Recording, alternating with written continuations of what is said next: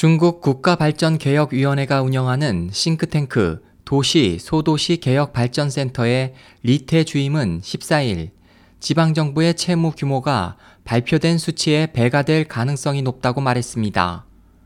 중국 제1재경망에 따르면 리 씨는 하이난성 사냐시에서 열린 국제 금융 포럼에서 수십 개 도시에서 사정 평가를 실시한 결과 지방당국은 실제 상황의 10%에서 30%밖에 발표하지 않으며 많아도 50% 미만이라고 말했습니다.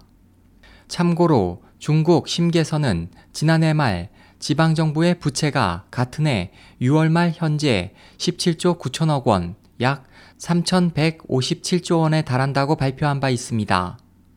지방 채무 규모에 대해 중국 경제주간은 8월 18일자 기사에서 전국 인민대표대회 재경위원회의 인중칭 부주임의 말을 인용해 지방정부의 부채 총액은 공표된 금액을 크게 웃돌아 30조 위안 약 5,290조 원을 넘을 전망이라고 전했습니다. 중국 금융 전문가 랑셴핑 씨는 지난해 3월 중국 지방정부의 총 채무액이 최소 36조 위안을 넘어설 것으로 추정한 바 있습니다.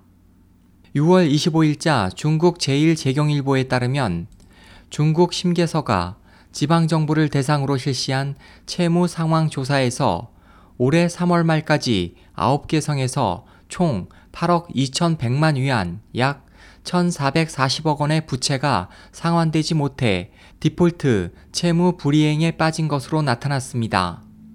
이것은 중국 지방정부에서 정식으로 확인된 첫 디폴트 사례입니다.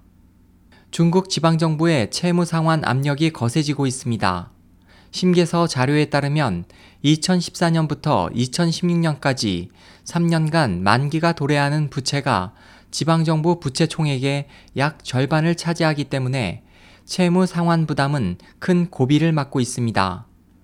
기한별 채무 상환 상황을 보면 2014년에 만기가 돌아오는 부채는 3.6조 위안, 전체의 19.9%이고 2015년은 2.8조 위안, 전체의 15.5%, 2016년은 1.9조 위안, 전체의 10.9%입니다.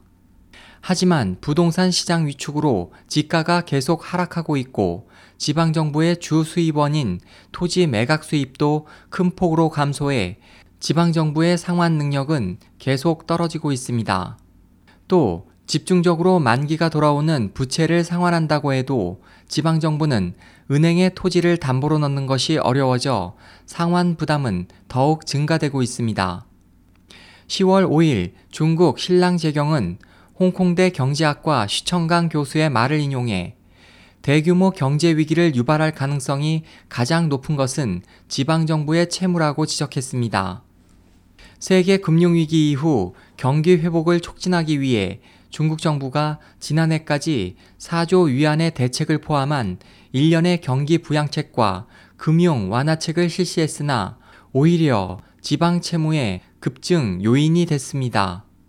대부분의 재정 부양책은 지방정부의 부채에 의한 것이었고 지방정부는 토지를 담보로 실질적으로 거액의 채무를 안게 됐기 때문입니다. 국가통계국에 따르면 11월 중국 신축 주택 가격은 전년 동월 대비 3.7% 하락해 3개월 연속 전년 수준을 밑돌았습니다.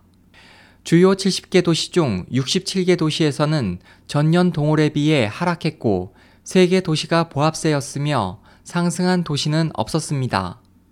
쉬 교수에 따르면 지방정부의 채무는 매우 방대하고 부동산 시장 침체는 중대한 리스크를 안고 있습니다. 때문에 부동산 시장 불황이 재정, 금융 위기 등으로 파급되고 경제 전체가 악순환에 빠져 심각한 경제 위기를 유발할 수 있습니다. SOH 희망지성 국제방송 홍승일이었습니다.